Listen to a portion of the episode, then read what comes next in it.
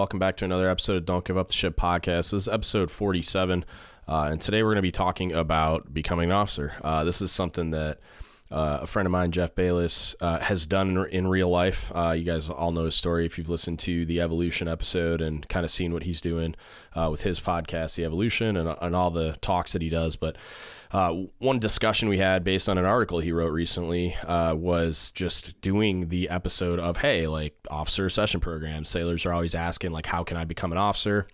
Um, we're, we're focusing a little less in the discussion piece on the nuts and bolts and the and the program specifics, which I'm going to talk about generally here in a second. Um, but you really need to spend the time exploring these things and do it with an expert, right? Uh, Jeff's going to talk about the general process and, and kind of the why behind what you're doing when you're making that decision.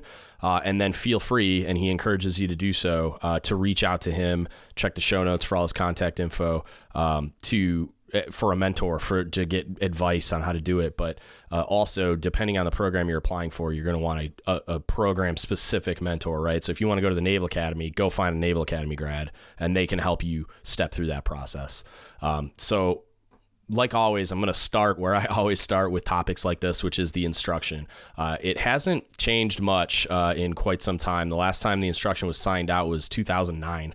Uh, so it's OPNAV instruction 1420.1 Bravo. Uh, that's cu- the current revision.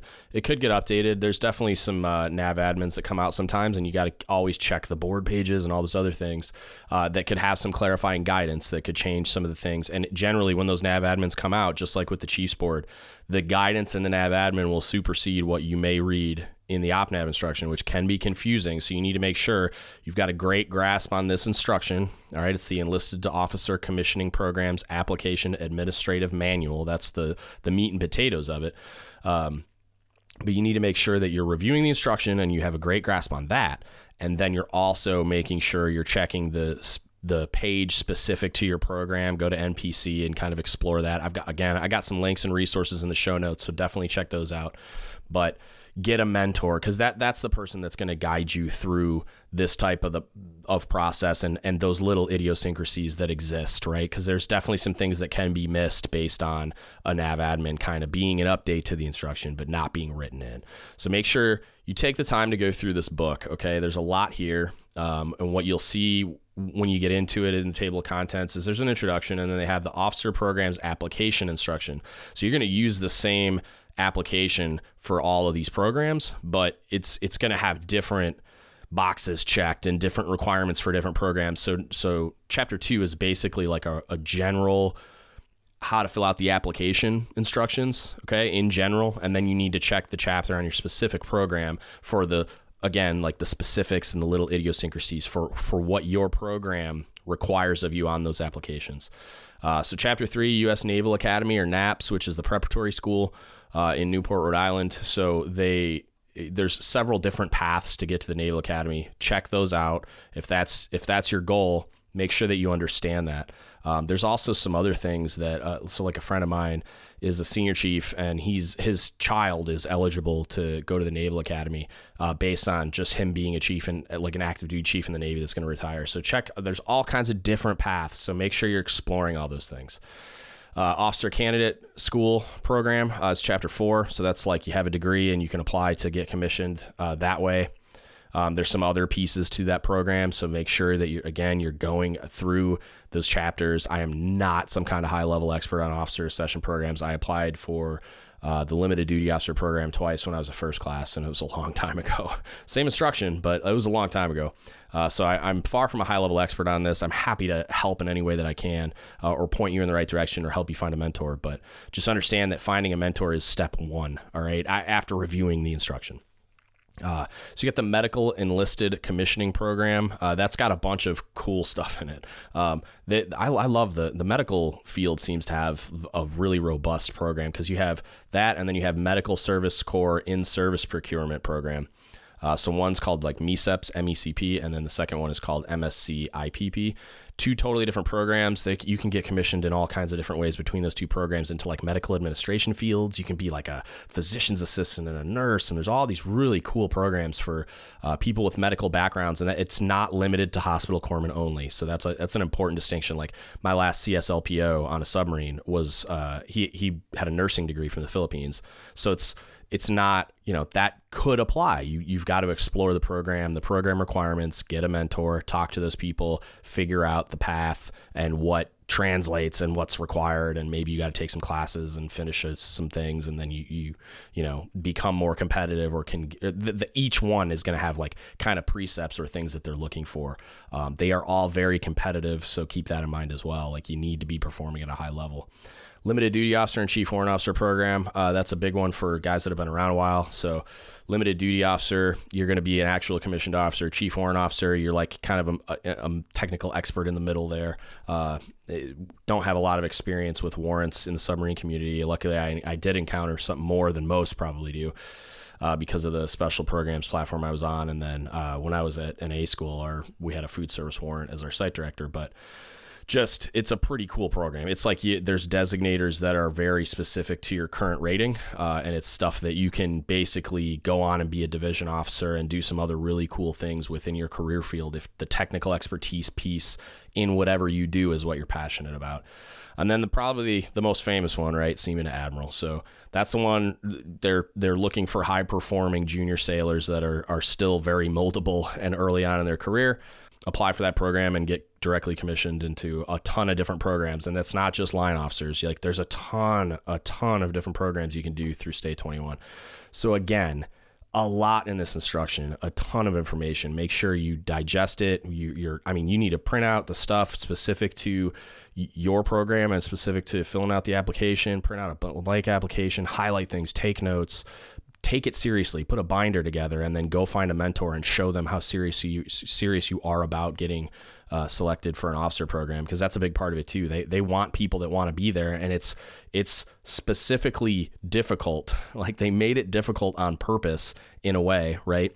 Where they they don't want eh, like the whole world applying. They want people that really want to be there. They want to procure the best and the brightest that are very passionate about getting commissioned in whatever program you're applying for. And they are all very competitive because there's a lot of high functioning sailors in the enlisted force that, that want to get commissioned and that are going to take the time and go through all the pain of learning all these things, finding a mentor, and, and doing what they need to do to get through these programs and get commissioned. So, um, digest the instruction. There's some ch- really helpful checklists in the appendixes and some other guidance for the individual programs, uh, little reference lists for like the officer communities and designators list. So it tells you a lot of the data just that uh, applies to whatever program or, or designator that you're applying for. Okay. So really helpful stuff. Again, go to NPC and explore those pages as well. I put a bunch of links in the show notes uh, for the specifics.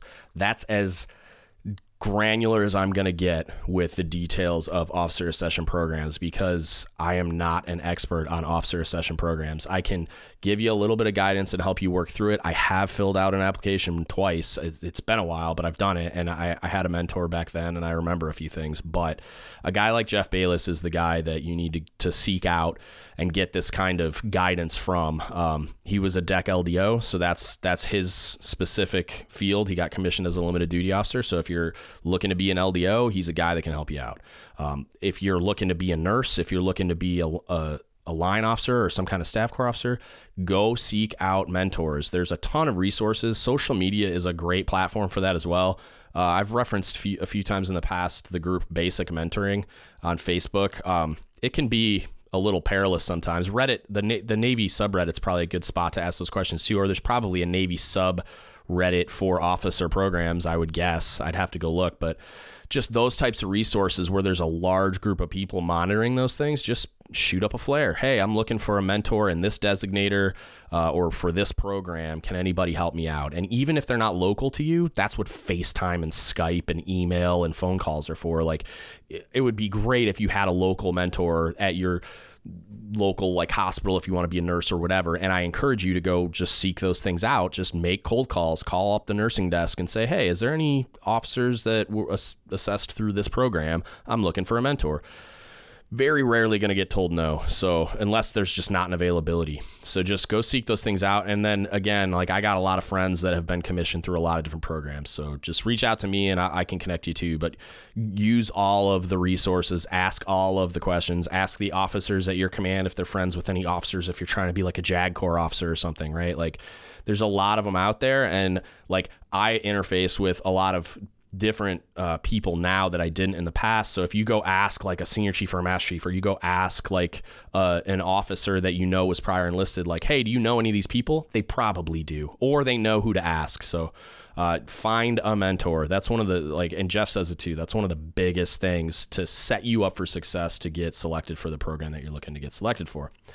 Uh, so with that, I won't continue to belabor the points. Um, hit us up if you have questions. As always, don't give up the ship podcast at gmail.com. You can Facebook message me, don't give up the ship podcast, or you can DM us on Instagram or Reddit. Ask questions in the subreddit, whatever. Um, and then hit up uh, Jeff. All his contact stuff is in the show notes. Uh, and let's get to the interview. All right. So, uh, like we talked about, right? If anybody needs background on you, episode 42, the evolution interview with Jeff Bayless, that's got your whole story, which is an amazing one. And I highly recommend checking that out. But for this one, we're talking about uh, like the desire for a sailor to be an officer and kind of like the, the why behind that and, and a little guidance on the decision making process. And because uh, you, you wrote an essay, I read it and was immediately like, yes, we need to talk about this too, because it's a, it's the thing that I think junior sailors want to ha- like it's a conversation they want to have before they go through the actual process of and it probably prevents a lot of sailors from doing it because they don't ever get to dissect this like the motivation behind it and what you're really getting yourself into yeah. Um, so kind of overcoming the mental hurdles to actually going through the process of what's in the 1420.1 and applying for officer programs yeah, so I mean, I don't want to get too much into my background, but it probably is worth mentioning that you know I made chief. I was a chief for a couple years. Then I was commissioned as an LDO for eight years, and then reverted back to chief. And like you said, that whole story's there. Uh, but that kind of gives the listeners some idea of my perspective towards right. uh, why I wrote that essay and why I think you know we should all start with why in applying for a commissioning program. A lot of sailors, I I feel like. Um, as first classes or young chiefs, they apply for commissioning programs because either they want the uniform shift, the legacy, the hand salute.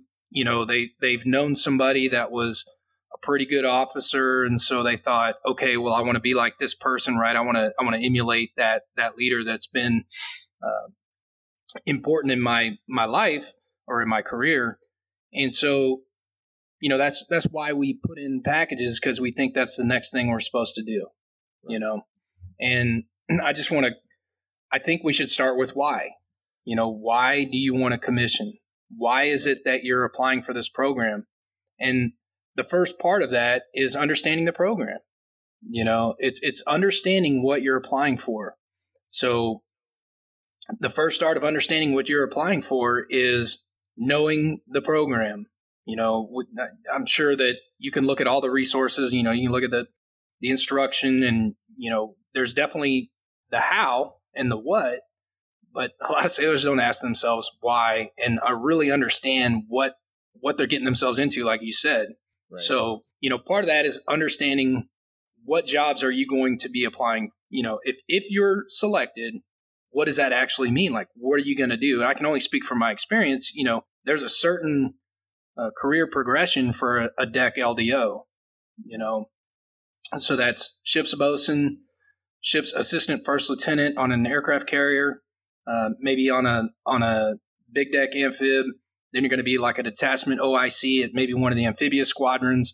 Then you're going to go to INSURV or the safety center.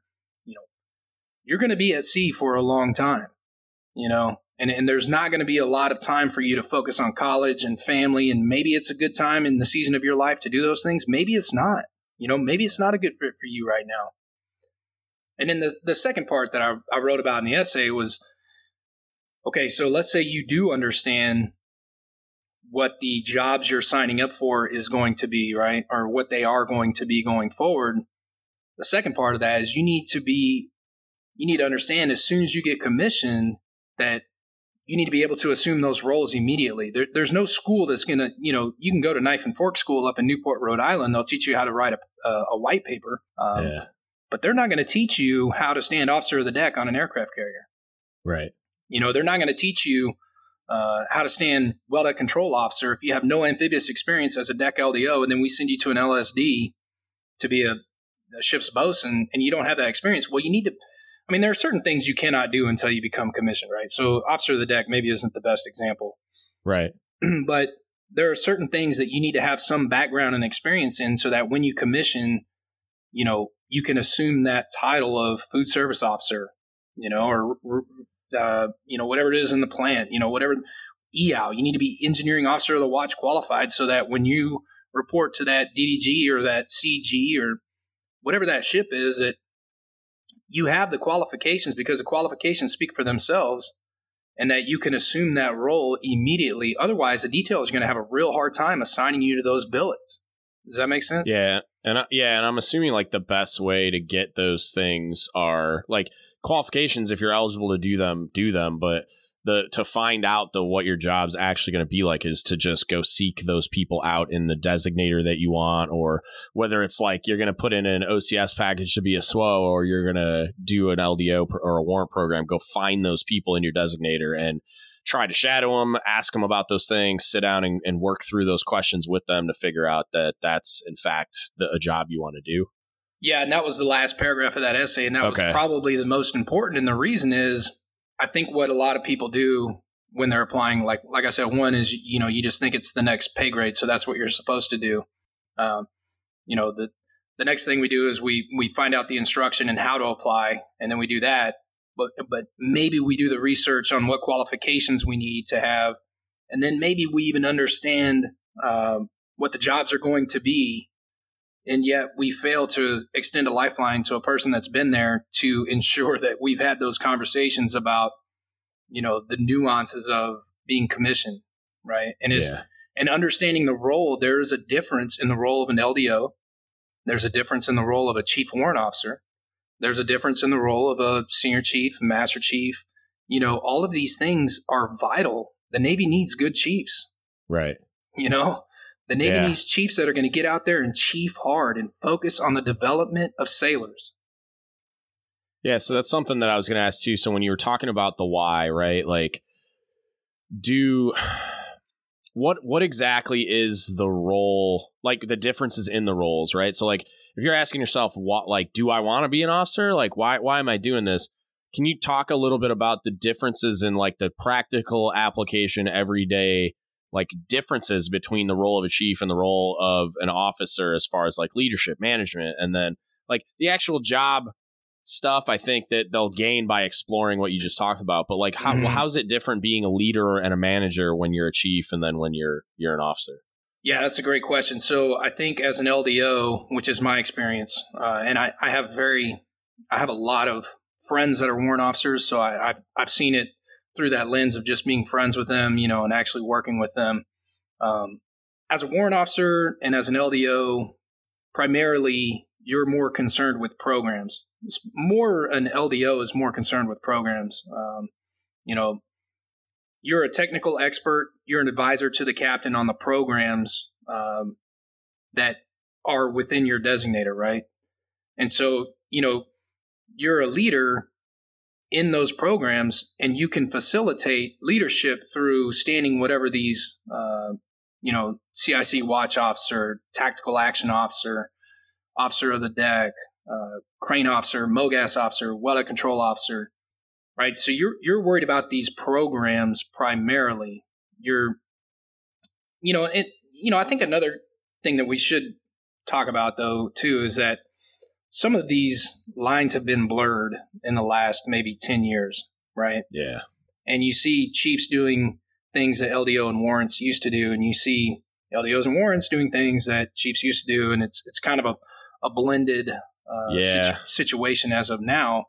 Um, but as a chief, you know, and having this unique experience of coming back to the mess, I am I definitely want those ships to certify. I definitely want every evolution to be completely safe. I definitely want to ensure that if I'm launching a boat that, you know, we have a good lee and, you know, that the davit is operational and that we have qualified people in the boat and all of these things, right? But I'm more worried about the development of those under my charge. Yeah. You know what I mean? Like, that, my, which I think that's where you should be as as a chief is like that's to me that's like our only job is taking care of our people so they can take care of the mission and I think it everything should be focused around that and like you were saying like bigger picture management programs operations stuff like that would be the role of the officer yeah, and it's not to say uh, as a chief petty officer that you don't have influence on those things. You know, sure. a, chief, a, chief, is expected to be a technical. If I walk on a ship and there's a BMC on that ship, I expect him to mm-hmm. be a mm-hmm. technical expert in every facet of deck evolutions. I do. I expect right. that. However, there is an emphasis on the development of sailors. Yeah. Do you think yeah. that? I guess where I was going with that is the way that I think about it is is by blurring those lines Mm-hmm. We're taking away bandwidth from a chief that needs to be focused on technical expertise and institutional expertise so they can take care of their and develop their sailors, right? So if I'm trying to push them towards more officer like roles, it's like they've got enough to do, man. Like I feel like I feel like there's definitely a lot of things that were put on my plate uh, that I'm like, what? What am I doing this for? Like, I've got right. there's people that should be owning these programs and doing these things, and I've already got enough on my plate as a department chief that I don't need to be doing these things. I need to be taking care of my people. Uh, yeah, I mean, I don't, I don't want to say I completely disagree with you because I think everything is situational. I think it depends yeah, on sure. what your rate is, what command you're at, what unit, yeah. you, you, know, what, what all that is. Um, I caution uh, people to push back when somebody gives you an opportunity to do something outside of your realm of what is expected, the social norm, right? So, right, right. You know, if somebody asks a chief to write an instruction for the ship because they're the right person to do that job, I think a chief should do that. Yeah, no, yeah. I agree with you. Yeah. I just, uh, yeah, I, I think when when we start to build some of those things into the like institutional and organizational norms, where it's mm-hmm. like where we're saying like, well, chiefs are responsible for this. It's like, eh, because I think I think mm-hmm. having the freedom to do what you just said, like in a, situationally, like if I got you know BMC over here that's the best person equipped to do this, then they should be doing that. But exactly, I, like it shouldn't be just an expectation that all of this administrative burden is going to fall on chiefs all the time. Well, you know, not be the best person for it. You know, I'm never going to have a conversation with you, and I'm not going to reference a book, right? So, ah, yeah, I know. so Ray Dalio wrote uh, Principles, and uh, I would highly encourage anybody that even if you don't want to read the book, just Google Ray Dalio Principles and you can download the PDF, which is like an outline, which is a shortened version of the book. Mm-hmm. Um, but the Cliff Notes version, there's there's a lot in that book. But the Cliff Notes version of that book is that he created a meritocracy within his um, financial investment company, right? And so, you know, meritocracy, he you know basically promoted people based on their merit, not on their uh, um, I probably should Google what the word meritocracy means, but the point is like, that yeah, I'm with it's just merit based organization. Yeah, based on so your ability, yeah, not yeah. so much your rank and so or know, like seniority, like how long you've been around. Exactly, like yeah, your tenure yep. or anything like that, right? So you know, once I read that book, it came at came in my life right at a time that I was reverting back to chief as well. Yeah, and so I was like, man, you know, there are roles and we need to know what those roles are. And you know as we start like i said in the essay like you start rubbing elbows with like these tribes of mentors that are really good at what they do. Well you know there's also dirtbags in every rank. You know? i mean there are are deck ldos that got selected that are not good at their job. And there are chiefs that if they put in a warrant officer package you know that they would be outstanding bosuns you know and I'm a chief petty officer, and I'm telling you that. Let me not break my arm patting myself on my back, but right. I have more. Now it sounds like I'm egotistical, and I got to remind myself to be humble. But you know what I mean? Like, I don't. I think we get wrapped up on this um, this role just a little too much, and that's why sailors put in packages that they may not necessarily want to put in. You know what I mean? Yeah. Or or maybe they're just putting it in because they think that okay, I see this officer over here that's doing this job and I'm actually better at that job than they are. So I want to put in a package just so I can spite, you know, them yeah. or, you know, does that make like, yeah, because I think a lot of people that that go down that that thought experiment is Mhm. is like they think that, but then they get in the role and realize they were happier where they were. Like, yeah, you may be better at that thing than that junior officer who's still figuring it out, or than an LDO who should be good at it but isn't for whatever reason. It's like they, oh, I'm gonna go do that then because I'll get paid more money to be better at it than him. But then it's like, in when they get in that position, they realize, oh, I really, I really liked being a boatswain's mate or a CS or whatever enlisted, and that's where my my heart was, and that's where I should Mhm. still be, kind of thing. And yeah, Yeah, and that that takes some soul searching too. You know, I mean, that takes some um, some wherewithal, some some self awareness of what drives you. You know, yeah, again, start with why. You know, Simon Sinek's book, Yep. start with why. Like, what motivates you? What that's what got me. Yeah, that's what got me with the the chief thing was like so I applied for the LDO program twice through the supply designator and uh, it was as a first class and I had a commander that he was like my my mentor through the process and he kept saying because he was a cook and he was just like we got to get you selected and I was like why are you so like motive he's like if you make chief we're going to lose you. He's like you're going to love being Yeah. chief. He's like you're going to like it too much. And so like, and sh- you know sh- sure as sure as it, it, it happened. So like Yeah. i wanted to i wanted to drop an s-bomb but i'm not going to do it. Yeah, so yeah. it was uh he kept saying that over and over again. We put the two packages in. I just i didn't have enough there yet. I was really young. Um but i got selected for chief uh the the next the year after my second package wasn't you know wasn't selected um and i just loved it man and i it, but that is how i discovered my why right so like Mhm. all I care about is taking care of of junior sailors. And to once I was I spent a year getting familiarized with the role of a chief by doing. It was like, why would I ever want to do anything else? Like, I just was like, this is what I want to do. Yeah. And, and I, I'm afraid. And through having conversations where it was kind of confirmed that, yeah, like you'll still have access to sailors and the job is somewhat what you make it, but it's like, that's a chief's job. Like the thing you're describing, being so passionate about, that's a chief's job. And so I just was like, ah, well, I guess I'm a chief then. I guess that's what I'm going to do. Well, So, I mean, I'll, yeah, I'll tell you that I personally pushed uh, some people into putting in packages when I was early on commission um, hmm because you're you just think that it's for everybody. You know, like Yeah. why why wouldn't you want to do this? Just like there are Right. chiefs. When I made LDO in the other podcast, I talked about it, but I put in my LDO packages. I was going through chiefs initiation, and Yeah. ninety percent of those chiefs were like, "You're a quitter. You're an anchor chugger. Like, why would you want to do that? Like, Yeah. you don't you don't want to be on our team." And uh, I think we all try to because we see it as the best thing for us that it sh- we project that onto others as if it's the best thing for them. Yeah. You know what I mean? And, And- so it, it's all personality based. I mean, are Right. you are you the kind of person that you don't see? It, it, you have to ask yourself, you know, what what do you see yourself doing that's going to bring you joy in life? That's going to Yeah. give you fulfillment. Is it about developing people? Is it about Yeah. helping them through their problems? You know, or is it about? Uh, I mean, obviously, like we said, the, the job goes without saying as a chief. Like you should be able to do your job, right?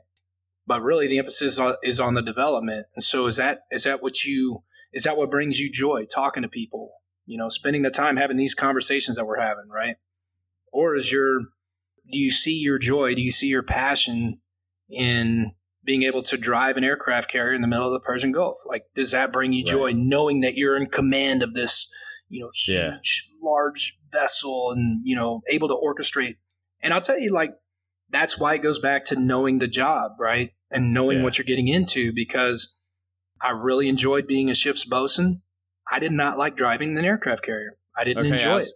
I was gonna ask you, like, to base your journey's unique, and obviously there's there's a lot to it. But like, if if you, it's gonna be a hard question to answer, but if you can, Mhm. like, what do you th- do? You, where do you think your home actually was? Like, you've done, you've been a chief, you you've been an officer for a long period of time, and then you got to go back to being a chief again. So it's almost Mhm. like you got to do it for a little while, you got to go be an officer, and then in the uh, in the event that you didn't like being an officer, you got to go back and be a chief after gaining all that wisdom. So it's like you you have both perspectives and you're back in in that role as a chief now it's like w- where do you think your your heart is like where do you, do you think you made the right decision and if you if if none of these things had happened, would you have happily continued in your role as an LDO and that would have been it, or would you have a little bit of like yearning to, man, I kind of wish I would have stayed a chief and, and went down that road? Yeah, that's a great question. That is going to be hard to answer uh, because you know everything happens to you. To sound cliche, everything happens to you for, for a reason. reason. Yeah, yeah. Sure. It doesn't happen to you; it happens for you. Right. Um, you know, me losing my commission was like you had that episode, the humble pie. You know, I mean, that was me mm-hmm. eating my humble pie, and so it taught me yeah. a lot of humility. Now, had I had I had the humility and the service mind that I have now, like I would, I don't even think I would, and this may hurt some people's feelings, but I would probably go CMC route. Yeah. You know, because yeah. I, I feel like I'd be a great command master chief. I really do. Right. Like I'm all about service. I'm all, I'm wide open. I'm completely vulnerable. Um, yeah.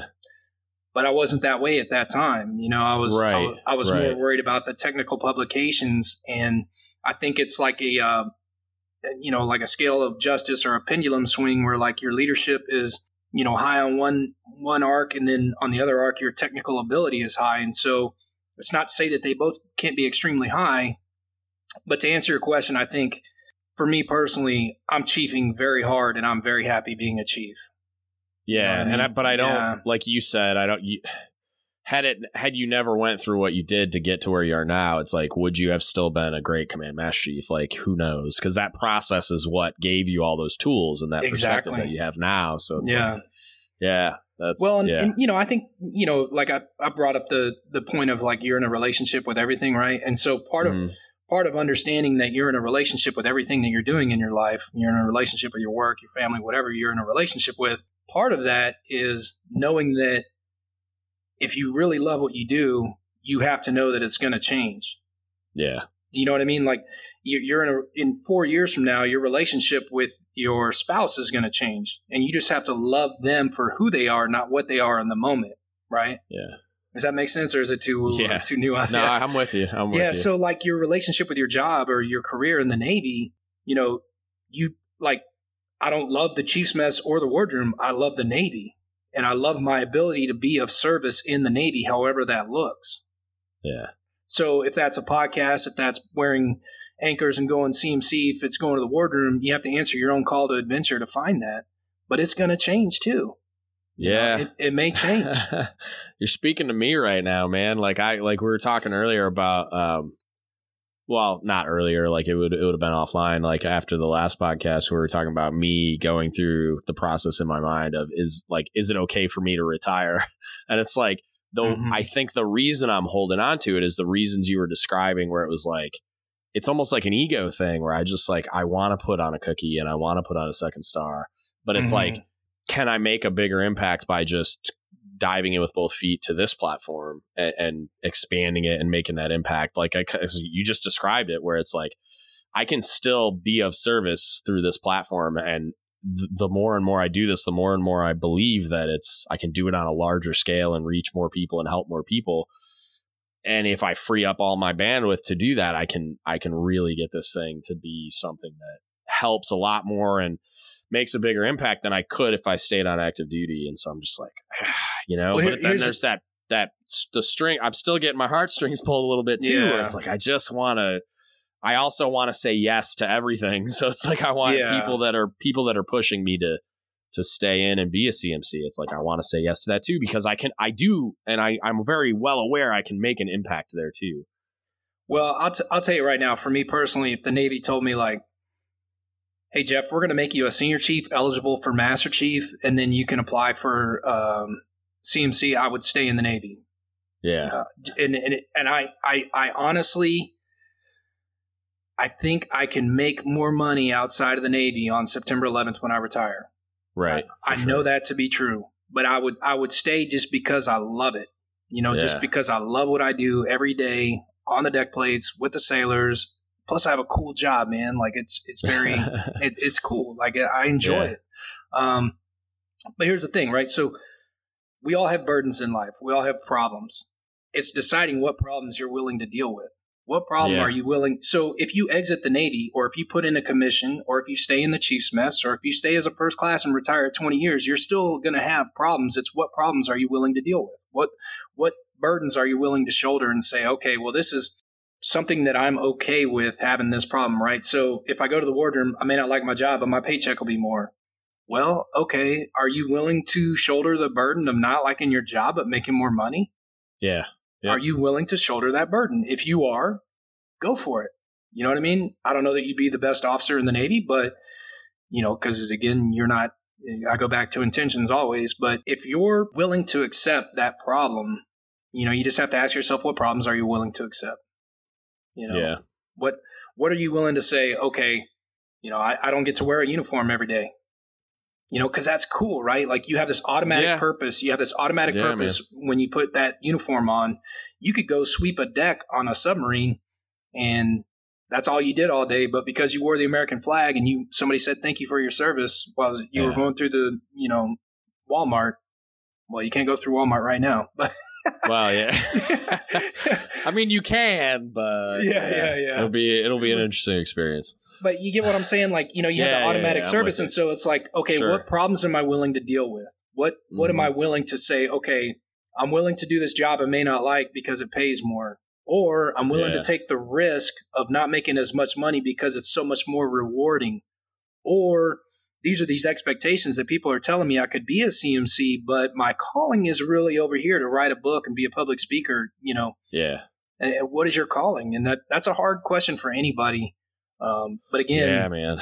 it's it's what problems are you willing to deal with as opposed Yeah. to what am I supposed to do? I think that's right. that's where we like get the caught up with. Yeah. For me, the second question is what I'm struggling with because it's if you think about like, sure, there's problems, but it's like I'm just they're both. It's almost like picking from from two really good things that I'm really happy about. So it's like Mhm. it's tougher for me because it's like there's not there's sure there's downfalls. Obviously, everybody in the military makes sacrifices. If I stay in and go go be a COB, I'm going I'm gonna be deploying, right? Yep. I'll probably be doing it with small children. So there's definitely things there that I I have to be willing to live with, but um, it's like there, there's always going to be something. So it's kind of like I'm looking at it more through the like, which one am I gonna regret less? like, Well, if I'm- like I'm I one of the pass few up people, an opportunity, or I'm yeah, one of the few know. people that will ever tell you do not make a pro and con list because I used Oh, to yeah. do that. I used to do that. Yeah. I used to make pros and cons lists, and then whichever one outweighed the other one is what I selected. Right. So, right? but that that strips away all prioritization. You know what I mean? And that that's I think that you have to do some soul searching of what are your priorities and what are your problems you're willing to deal with. Mhm. Because if you just make a pro and con list, you know, okay, well, on the officer side, well, what are we talking about? Are we talking about commissioning or are we talking about staying in the Navy? I mean, we're talking about we went it, down I the rabbit guess, hole yeah. of my Yeah. situation. So But like- you know, so let's let's pick your situation, right? You have a pro and con list. So the pros are you could make master chief, you could have great impact as a command master chief, and that would be very empowering for not only you but the sailors in your charge, right? right, You you could do some really good stuff for the Navy. The cons would be, you know, may potentially take you away from your family and the potential you have with this podcast or writing a book or public speaking and doing the stuff you want to do to kind of develop your creative side, right? yeah, So pick pick a priority. It's not really so that Yeah. list that list of pros, right? The list of pros. I mean, I'm I'm projecting this onto you, but that list of pros was kind of short, right, compared to the the list of things that you could do outside of the Navy, right? yeah, and that's what I'm struggling with. But yeah, I Mhm. definitely I do the pros and cons thing in general, where I explore them. But I'm more of like a I do it by feeling. Like I usually agonize over things like this for a long period of time, and then I get to a point where I arrive at that moment of like peace where I'm like something has effectively nudged me towards one or the other and I just eventually I pick up on it and I'm like okay I'm going Yeah. you know and it's like and I just make peace with it and move on but this one's the biggest one I've ever you know dealt with because I've never been this invested into anything you know like I've never Well, done it'll- something it'll- for 20 years before I think it'll find you. You know, I think that's what happens Sure, with yeah. with with officers too that are you know sailors that you know my experience is LDO and I'm familiar with the warrant program. I'm not very familiar with like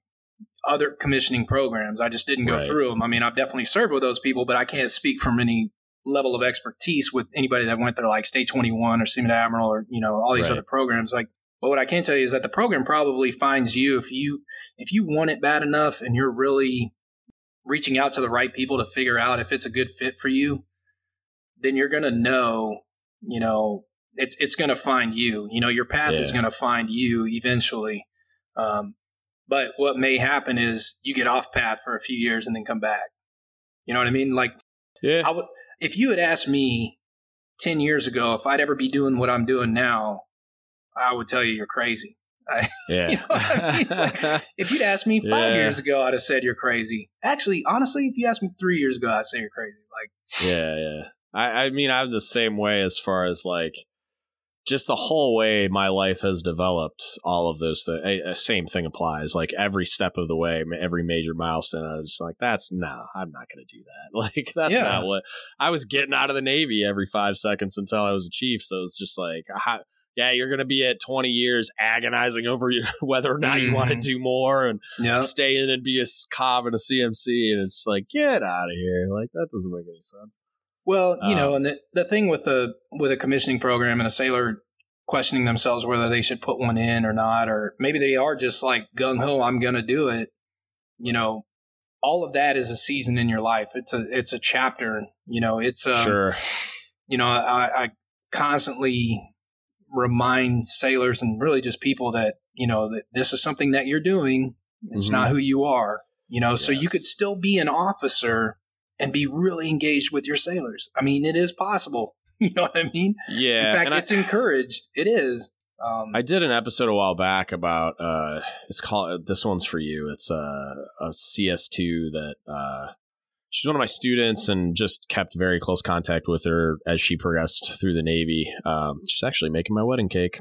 Oh, cool! And uh, yeah, she's awesome. But she uh, she reached out to me about reenlisting. She's like, I don't know what to do. Should I stay in or should I get out? And um, basically, the advice I gave her was uh, there was a bunch to it, but the one of the points that it, I made was like, look, if you decide to reenlist, like it, big picture, this is a very tiny portion of your life. Like it's going to feel like a really long time, but mm-hmm. you're not you're not committing to forever by reenlisting one time. You know what I mean? Oh, so yeah. it's like if it's something you're passionate about and something that you want to do, then do it.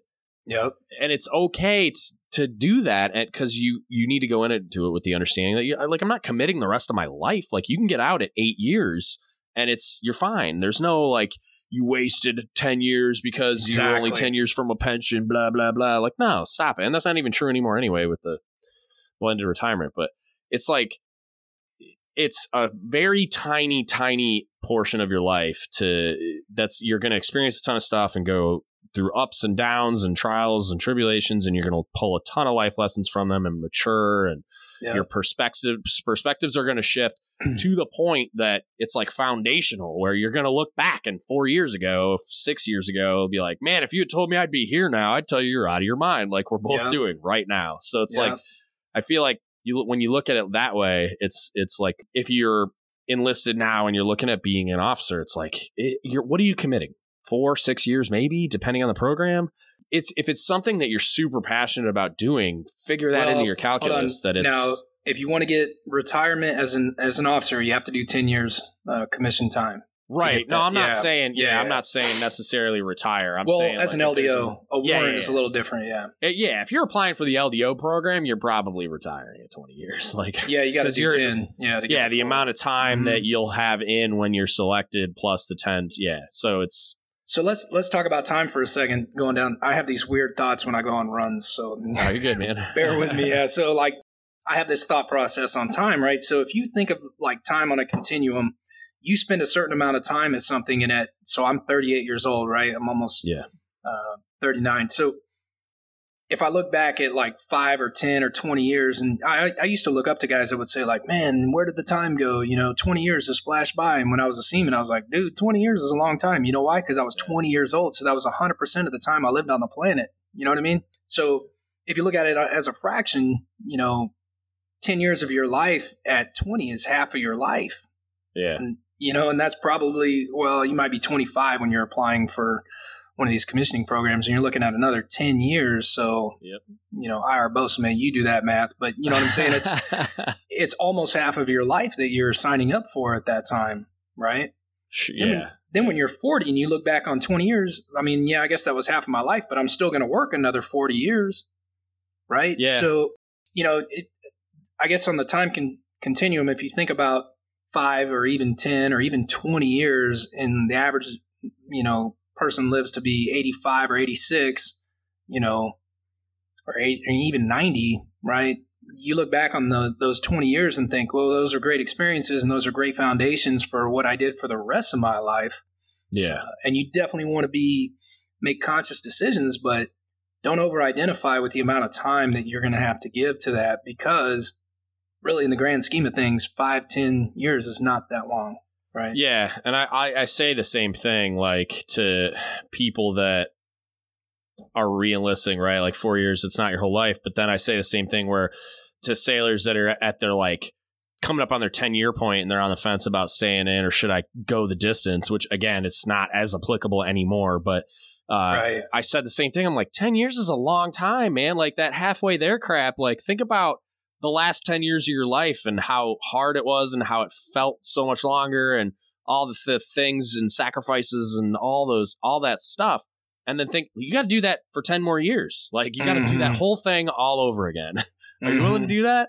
And yeah, it's going to be a little different because you've promoted through rank, but it's just another, it's a different set of challenges.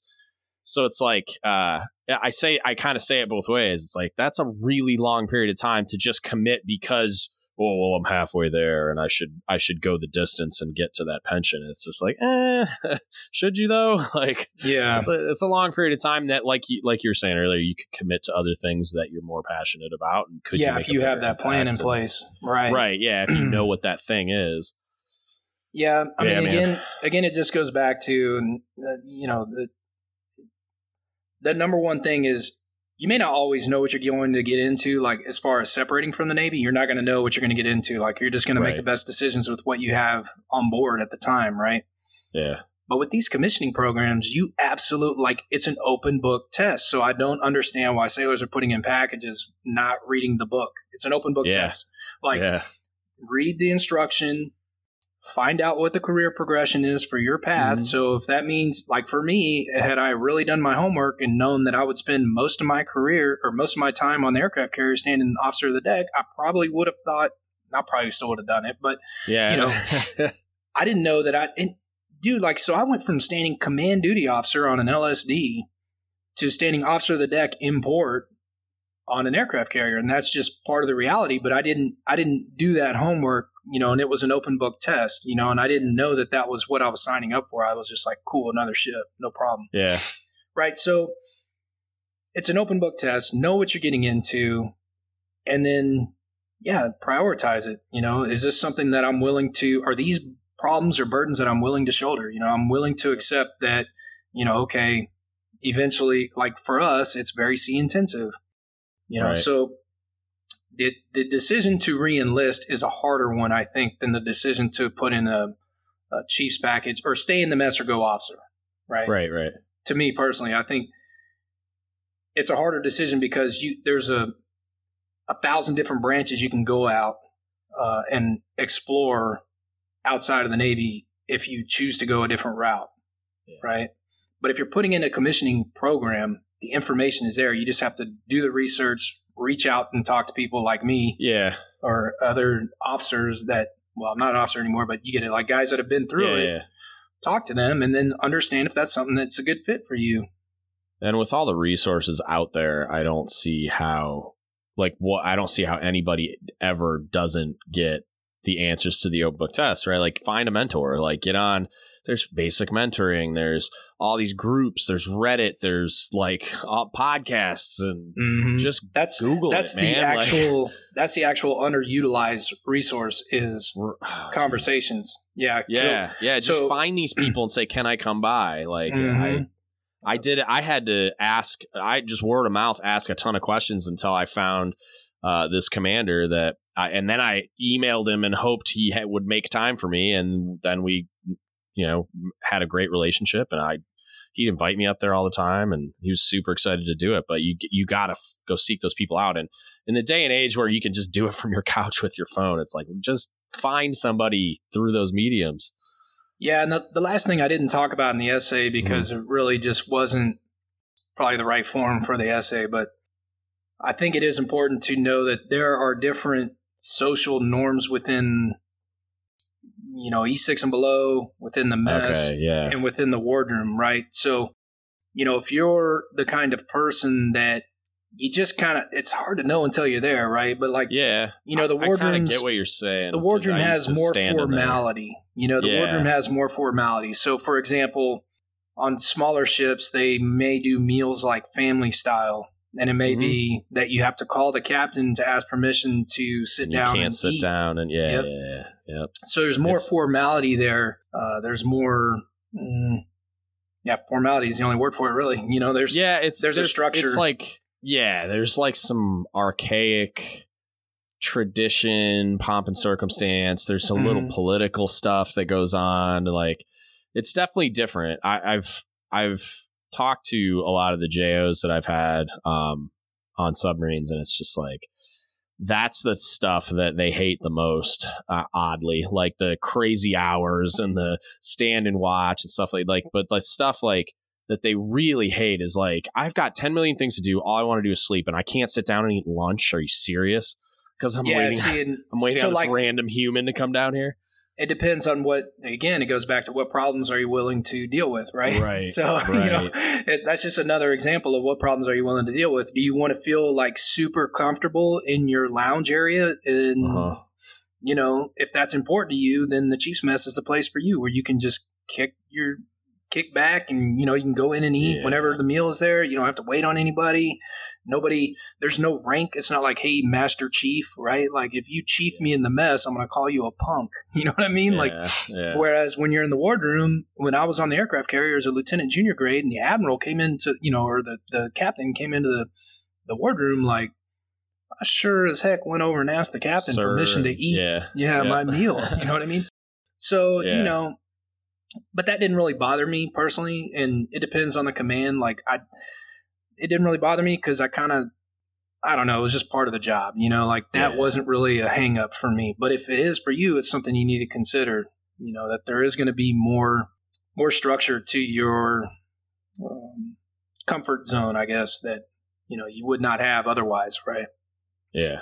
Yeah. It's definitely a different world. Like, and take the time to ask those questions. And I mean, really, a lot of it you can observe too, just kind of watch what they do and how they do it, how they interact. And then obviously there's questions you can ask, but it's, it's, yeah, it's a different world for sure. well you may have a periscope into that because a, a little. yeah because being a cs right Yeah. Yeah. But if I, you're I an- mean, my, if you're an os1 applying for right. you know, you know uh, what is that 71 i'm gonna mess it up it doesn't matter yeah. Yeah. you know, well it'd be 61 anyway but yeah so if you're Yeah. an, if you're an os1 and you've never been up in the wardroom except for like a navigation brief i mean you don't Mm. really understand yeah. you know what i mean yeah, no, I, for sure, and I, I, but that's another reason why you get go get that mentor. My buddy is a he was an OSC that got picked up for warrant.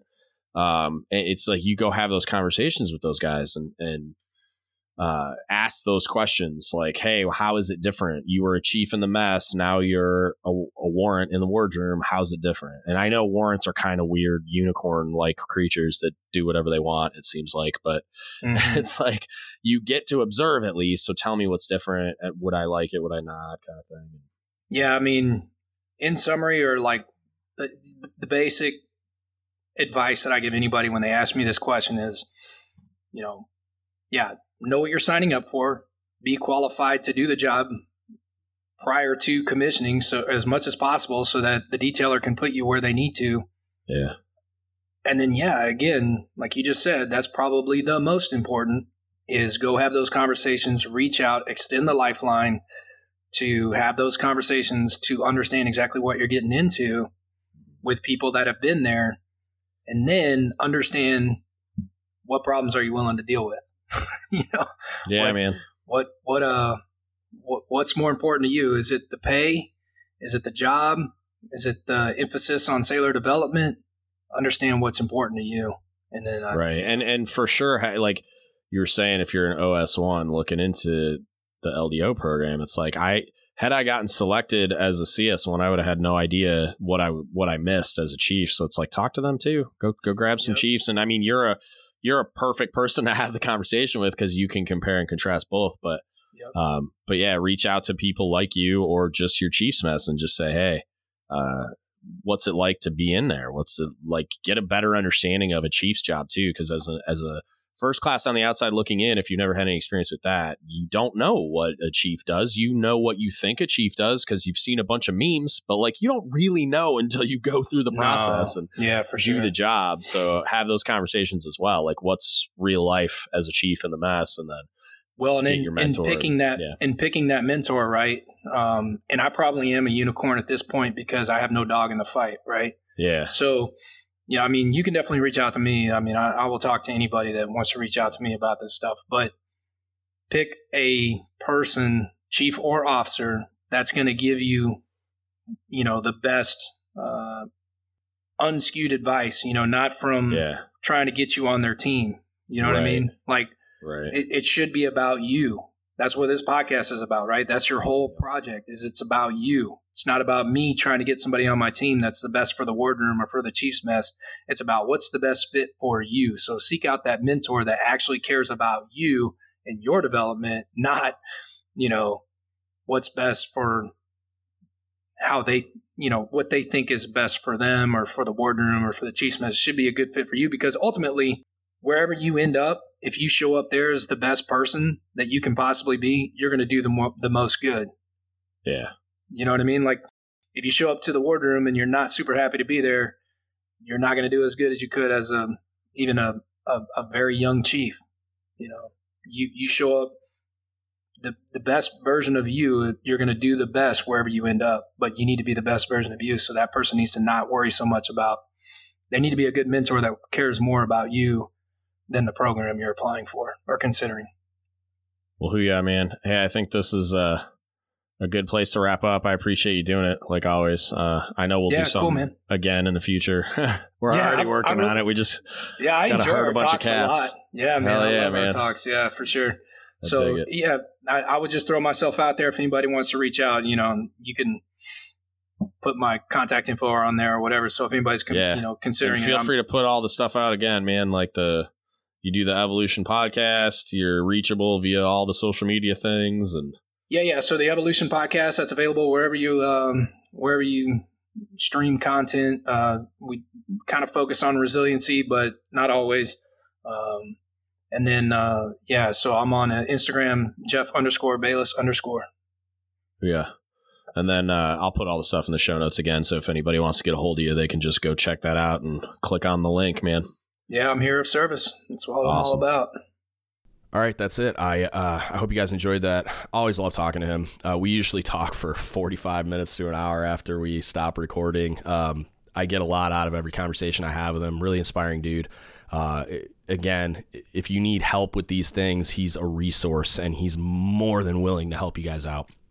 So, uh, definitely strongly recommend leveraging that. Uh, we'll have another episode coming out later with another LDO. Uh, it's an interview that Chief Bob did, but um, I, don't know how they how into the programs piece they get, but that's another connection, right? So for those seeking those things out, um, and then again, find a mentor. That's huge uh, for for just success with these types of things. Uh, if you would help us out, share, like, review, subscribe, all the things on all the platforms. Uh, the more you guys share the content and review it and rate it and all those things, the more visible it becomes to people that need it. Uh, so that always helps us out.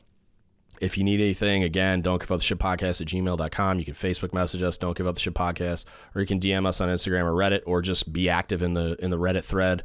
Uh, we're all up in our Navy too, so check us out and uh, have discussions and engage us on those threads. Uh, that's a, a, a, place where uh, I get a lot of blunt and honest feedback for obvious reasons. If you're familiar with Reddit, anyway, um, it's I, I love having those discussions, and I love the fact that it's so unadulterated just honesty. So please come come by, uh, engage with one of those threads, and uh, have a conversation with us. Uh, and then I, am I'm, I'm gonna I'm gonna stop plugging the store because I'm not gonna be available for a little, for a little while. But eventually, if you want to support us, dgutspodcast.com slash shop, you can pick pick up some stuff, uh, help us pay the bills, and that's really it. Uh, if again, if you need anything, reach out. Thank you so much for listening, and don't give up the ship.